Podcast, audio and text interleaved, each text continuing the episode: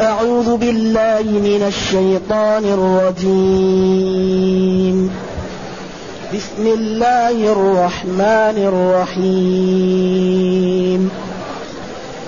يا بني إسرائيل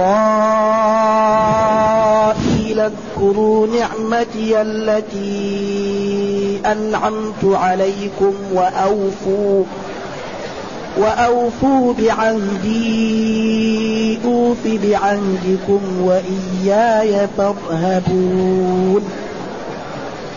وآمنوا بما أنزلت مصدقا لما معكم ولا تكونوا أول كافر به. ولا تشتروا بآياتي ثمنا قليلا وإياي فاتقون. ولا تلبسوا الحق بالباطل وتكتموا الحق وأنتم تعلمون. وأقيموا الصلاة وآتوا الزكاة واركعوا مع الراكعين.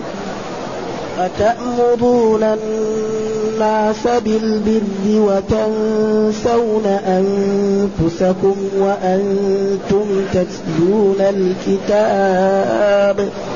أفلا تعقلون؟ الحمد لله الذي أنزل إلينا أشمل كتاب. وأرسل إلينا أفضل الرسل وجعلنا خير أمة أخرجت للناس. فله الحمد وله الشكر على هذه النعم العظيمة والآلاء الجسيمة.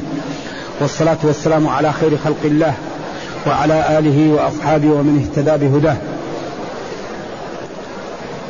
أما بعد فإن الله تعالى يبين في هذه الآيات ما أنعم به على اليهود وما قابلوا به تلك النعم من الكفران. وأنه عاقبهم على ذلك الكفران بعقوبات عديدة. فيقول جل وعلا يا بني إسرائيل اذكروا نعمتي التي أنعمت عليكم. يا أولاد يعقوب اذكروا نعمي التي أنعمت عليكم بها. ومن جملة ذلك أنكم تتبعون محمدا صلى الله عليه وسلم ولا تكفروا بالتوراة. لأن التوراة قالت لكم آمنوا بمحمد فأنتم تغالطون أنفسكم وتكيلون بمكيالين. ولذلك وكانوا من قبل يستفتحون على الذين كفروا يقولون للأوس والخزرج في المدينة سيبعث نبي آخر الزمن فسنتبعه ونقتلكم قتل إرم وعاد. وكان من فضل الله على الأنصار أنهم لما ذهبوا حجاجا قالوا هذا الذي تهددكم به يهودا تعال نحن نؤمن به. فأمنت به الأنصار ولأن اليهود كانوا يهددوهم به. فلما جاء وكان من العرب كفروا به. والله قال يعرفونه كما يعرفون أبناءهم. إذا يا بني إسرائيل يا أولاد يعقوب اذكروا نعمتي نعمي التي أنعمت عليكم. المن والسلوى وإنجاكم من فرعون وفلق البحر لكم وإخراج الماء من الحجر لكم. كل هذا كفروا به. فالله عاقبهم بعقوبات كثيرة. وأني فضلتكم على العالمين. قيل هذا التفضيل بكثرة الرسل. وقيل فضلهم اذكروا نعمتي التي أنعمت عليكم وأوفوا بعهدي أوفي بعهدكم. يعني نحن الآن بيننا وبين الله عقد قال إن الله اشترى من المؤمنين إيه؟ أنفسهم وأموالهم بأن لهم الجنة صفقة. فرأس مال الإنسان هو عمره. هذا العمر أعطاه لك الله. وقال لك هذا العمر اشتغل به لي ولك الجنة. ولذلك المتنبي ماذا قال؟ قال لولا المشقة ساد الناس كلهم. الجود يفقر الجود يفقر والإقدام قتال. إن الله اشترى من المؤمنين أنفسهم وأموالهم. لو كان فيه شيء ثالث عند الإنسان لاشتريت به الجنة لأن الجنة غالية ويبقى لها ثمن. المتنبي قال لولا المشقة ساد الناس كلهم. الجود يفقر والإقدام قتال. والسؤدد منحصر في النفس والمال. ما في طريق ثالثة للسؤدد أبدا. يا نفسك تعلم الناس تتوسط لها تدعوها للخير ترد عنها الشر تؤطرها لدين الله تكرمها تساعدها ترفع من شأنها.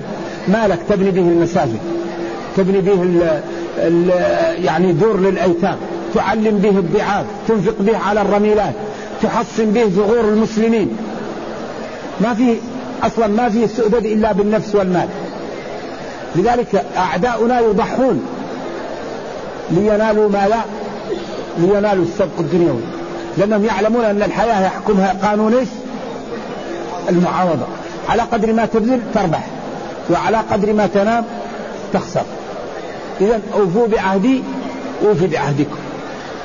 بعدين قال لئن أقمتم الصلاة وآتيتم الزكاة وآمنتم برسلي وعذرتموه وأقرضتم الله قرضا حسنا.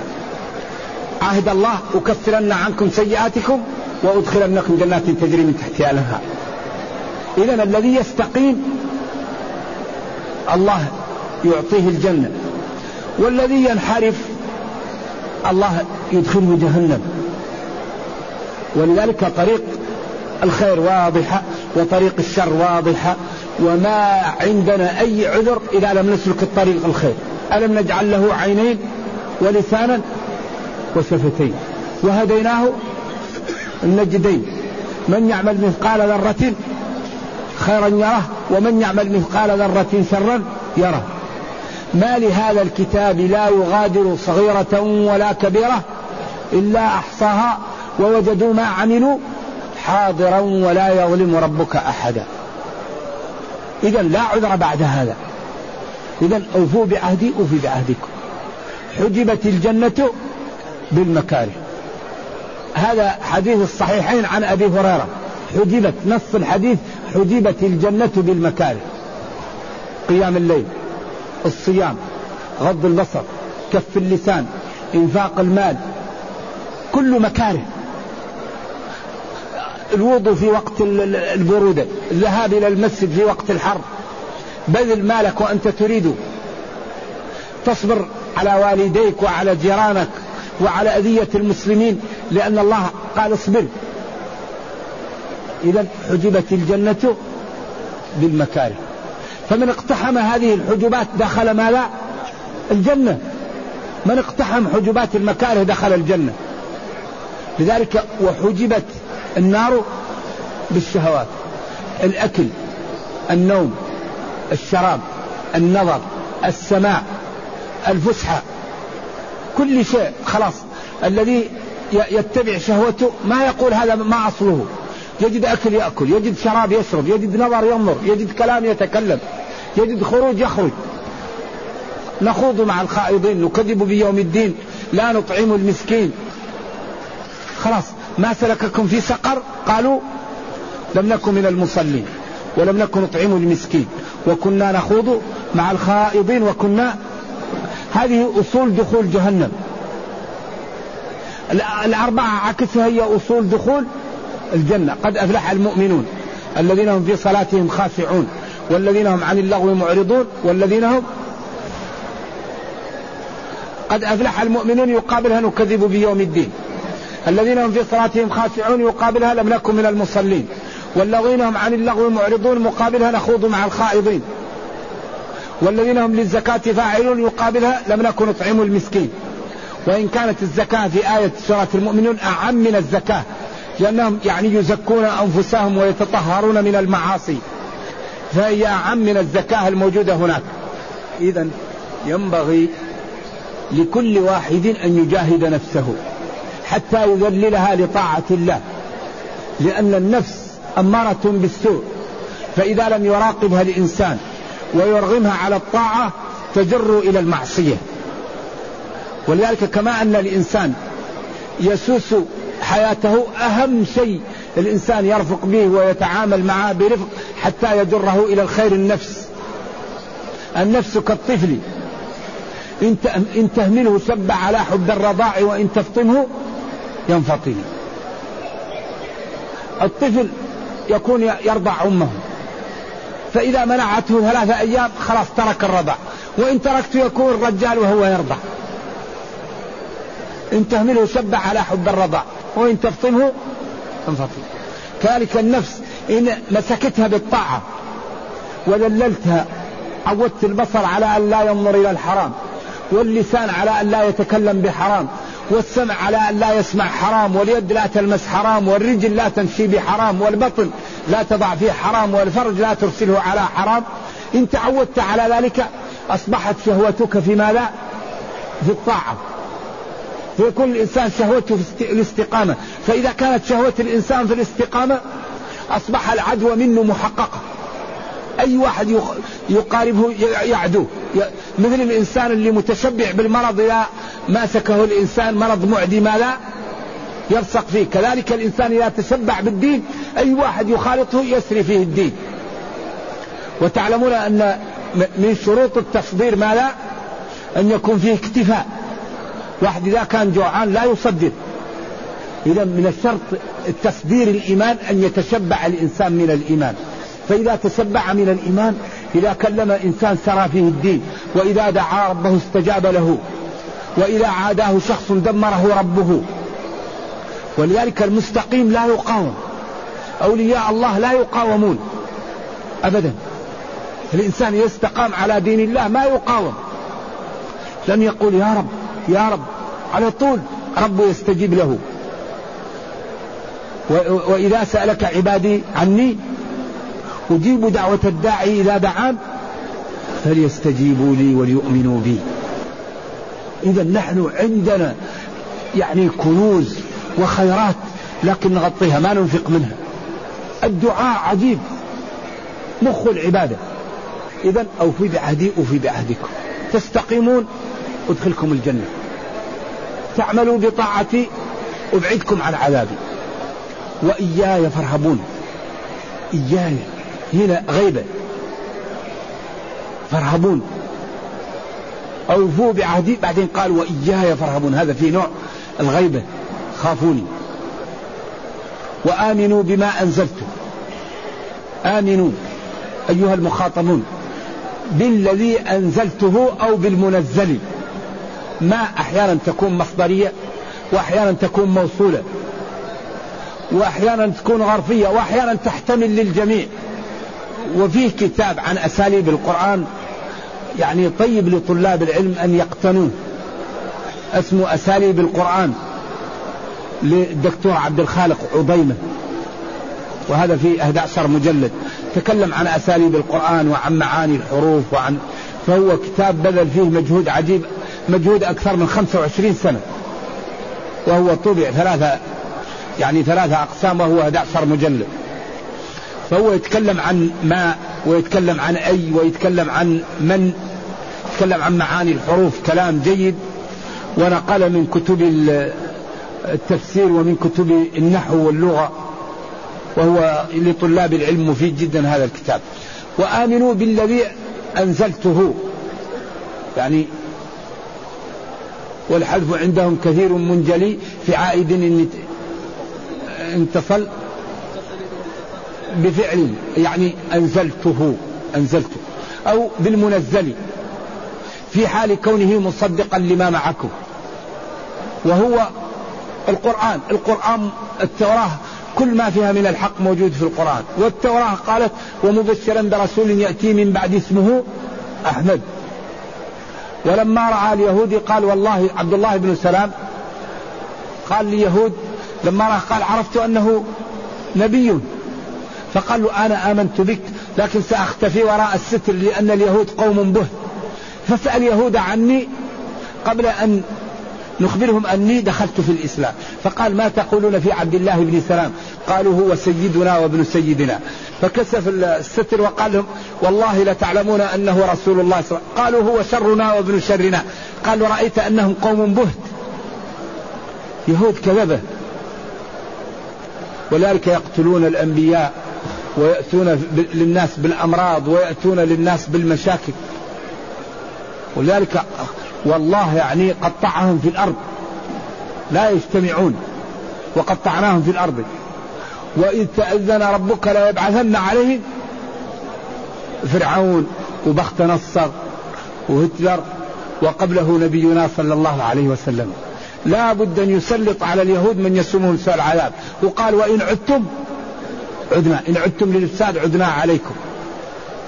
ولا تكونوا أول كافر به. ولا تكونوا أول فريق أول جماعة تكفر بالقرآن.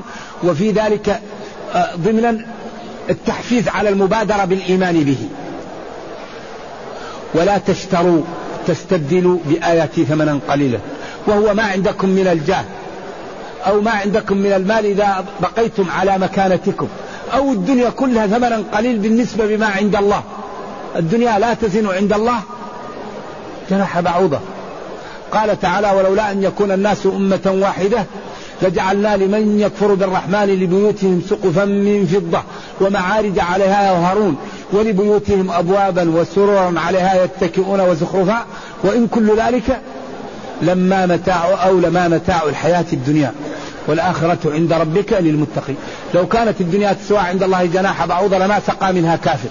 لكن الدنيا لا تساوي شيء بالنسبة ما عند الله في الجنة وبالنسبة ما عند الله للمتقين. فلذلك لا ينظر إليها. وإذا قال وصف الله الكرامة أو العزة أو المنزلة هذا كله يقصد به الآخرة.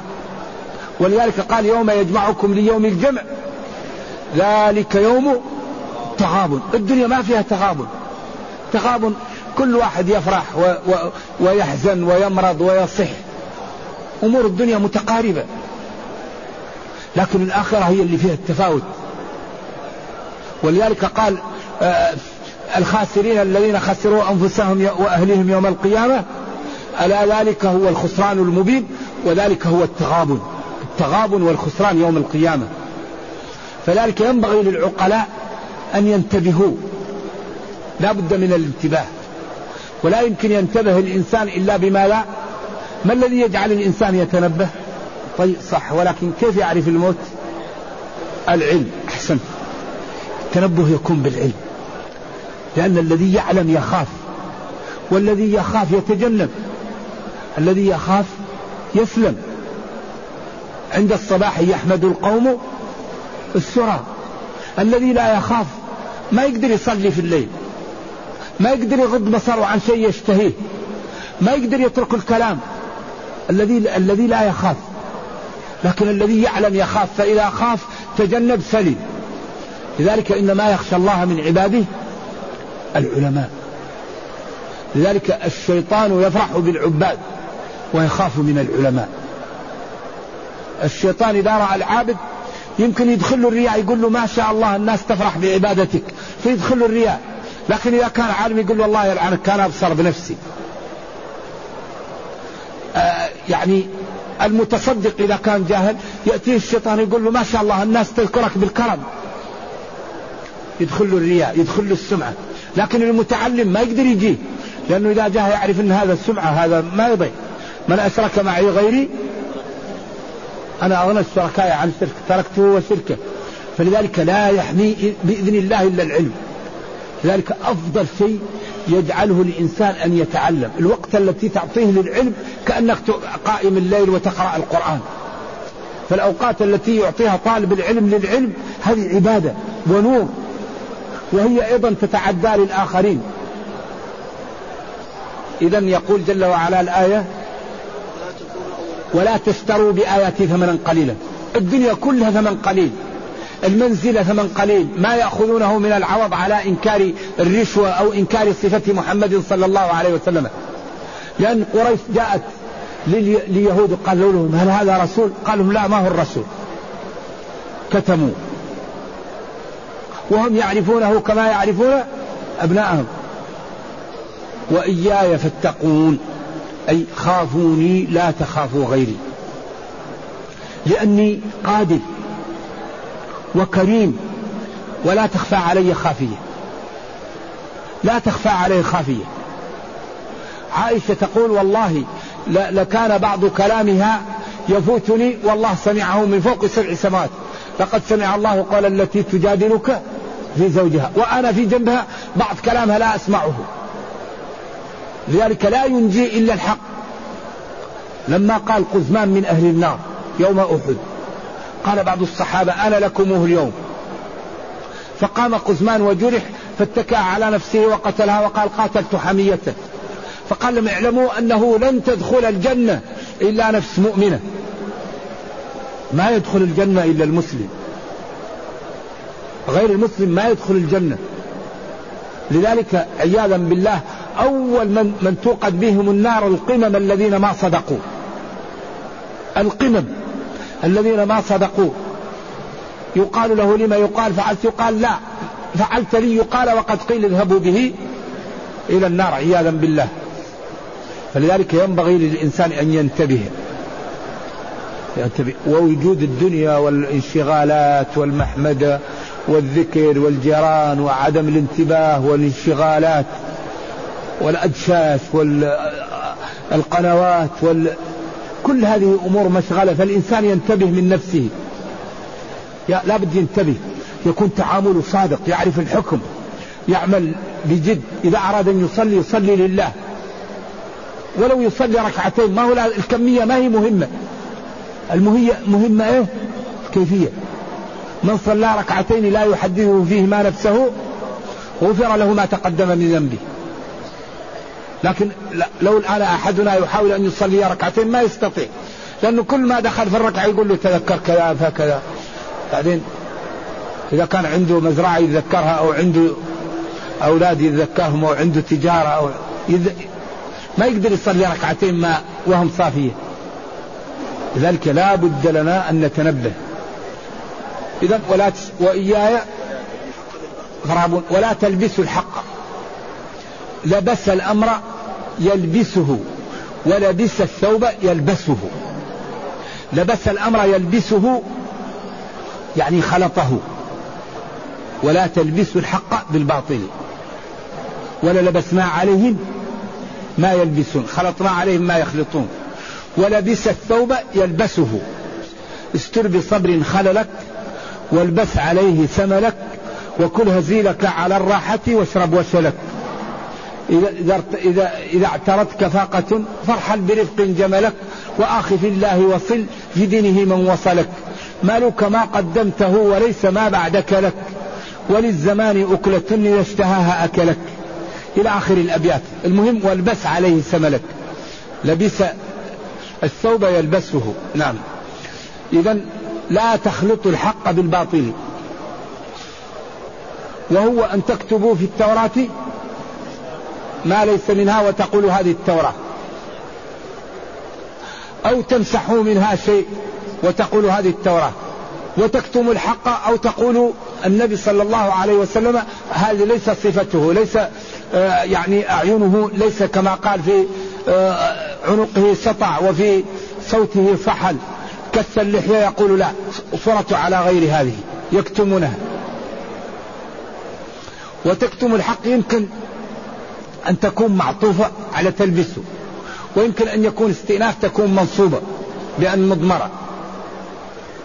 لأن الأفعال الخمسة ينصبون وينصبن ويجزمن بحذف النون فإن لم تفعلوا ولن تفعلوا. إذا وتكتم الحق محتمل أن تكون معطوفة وأن تكون استئنافية وأنتم تكتمون وتكون منصوبة بأن مضمرة وجوبا بعد النهي. وكتمان الحق هو عدم إظهاره. والحال أنكم تعلمون أن النبي مرسل وأن هذا الذي تفعلونه على علم منه وذلك أقبح أن يأتي المرء الجرم وهو يعلم أنه جرم. بخلاف من يجهل فإن حاله أخف. نعم. بعدين قال وأقيموا الصلاة وآتوا الزكاة واركعوا مع الراكعين. أقيموا الصلاة. كل القرآن ما جاء فيه أدوا الصلاة. لأن الإقامة تشترط شروط وأركان وواجبات وسنن وأنداد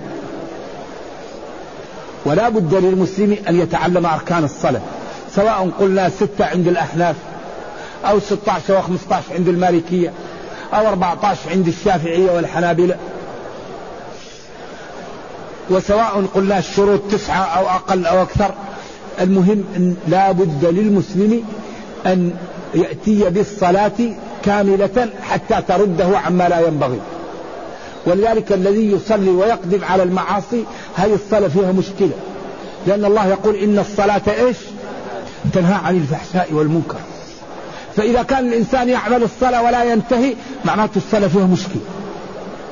يا لا يأتي بطهارتها لا يأتي بأركانها لا يأتي بشروطها. لا يأتي بنية يكون فيها مشكل. أما إذا أتى بها كاملة الصلاة هي أقوى شيء يقوي الإيمان. كما أن الجسم يحتاج إلى المغذيات. الصلاة هي من المغذيات للإيمان. بروتين ونشويات وكل المواد الغذائية الصلاة هي للإيمان. أقوى ما يقوي الإيمان الصلاة. لذلك من تركها خلاص ضاع. إذا أقيموا الصلاة أتوا بها كاملة. قال ما أقاموا الصلاة؟ قال ويقيمون الصلاة. لأن كلمة يقيمون فيها الشروط والأركان والسنن والواجبات والأنداب. ولا بد للمسلم من أن يعرف متى تبطل صلاته ومتى تصح. وإذا سهى في صلاته ما لا يفعل. وإذا طرأ عليه شيء واستخلف الإمام كيف يستخلف؟ وإذا كان في الجماعة كيف يكون؟ وما الذي يحمل الإمام عن المأموم؟ وما الذي لا يحمله؟ لا بد للمسلم من أن يتعلم بما كنتم تعلمون الكتاب وبما كنتم وآتوا الزكاة. الزكاة زكاة أموالكم والأموال تنقسم إلى قسمين.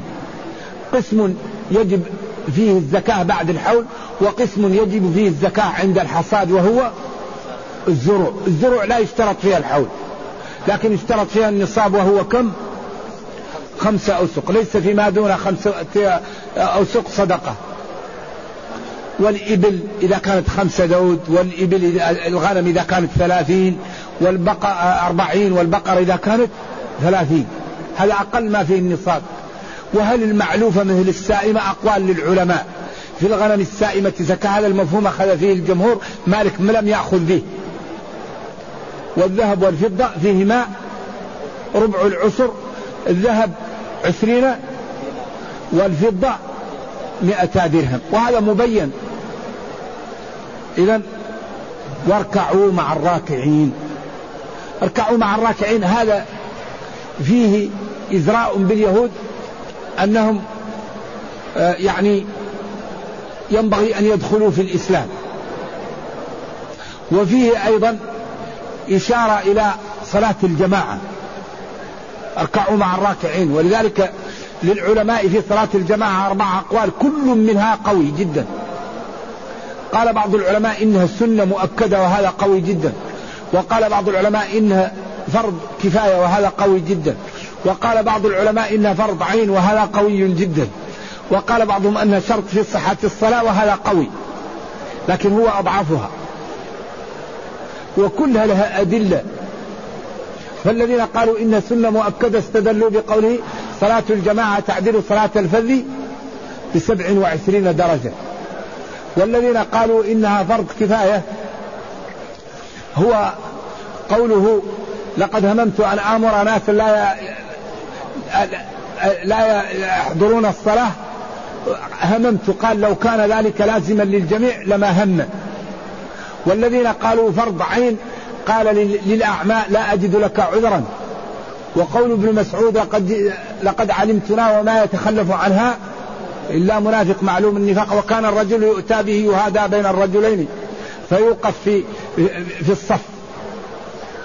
والذين قالوا هي شرط في صحة الصلاة استدلوا بآثار لا, لا صلاة لرجال المسجد إلا في المسجد وهذا فيه كلام. أضعف الأقوال الذين قالوا إنها شرط في صحة الصلاة. وكل الأقوال الأخرى قوية وعليها الأدلة. نعم. نعم. أي صلي مع المصلين. نعم وبعدين في أدلة أخرى. أتأمرون الناس بالبر وتنسون أنفسكم. هذا عيب وإزراء لليهود. كانوا إذا كان معهم بعض من يثقون به يقول لهم إن محمدا صادق. ولذلك فلما جاءهم ما عرفوا كفروا به. وكانوا إذا كانوا لحالهم ما لا يقولون في أول في آخر في أول الحزب وإذا خلا بعضهم إلى بعض قالوا أتحدثونهم بما فتح الله عليكم ليحاجوكم به عند ربكم أفلا تعقلون أولا يعلمون أن الله يعلم ما يسرون وما يعلنون إذا هم كانوا إذا خلوا صدقوا يقول والله إنه على الحق يقول لولده اتبعه يقول لصديقه ترى إن محمدا صادق نعم إذا أتأمرون الناس بالبر وتنسون أنفسكم وأنتم تبقون لأجل الرشاء ولأجل المحمدة.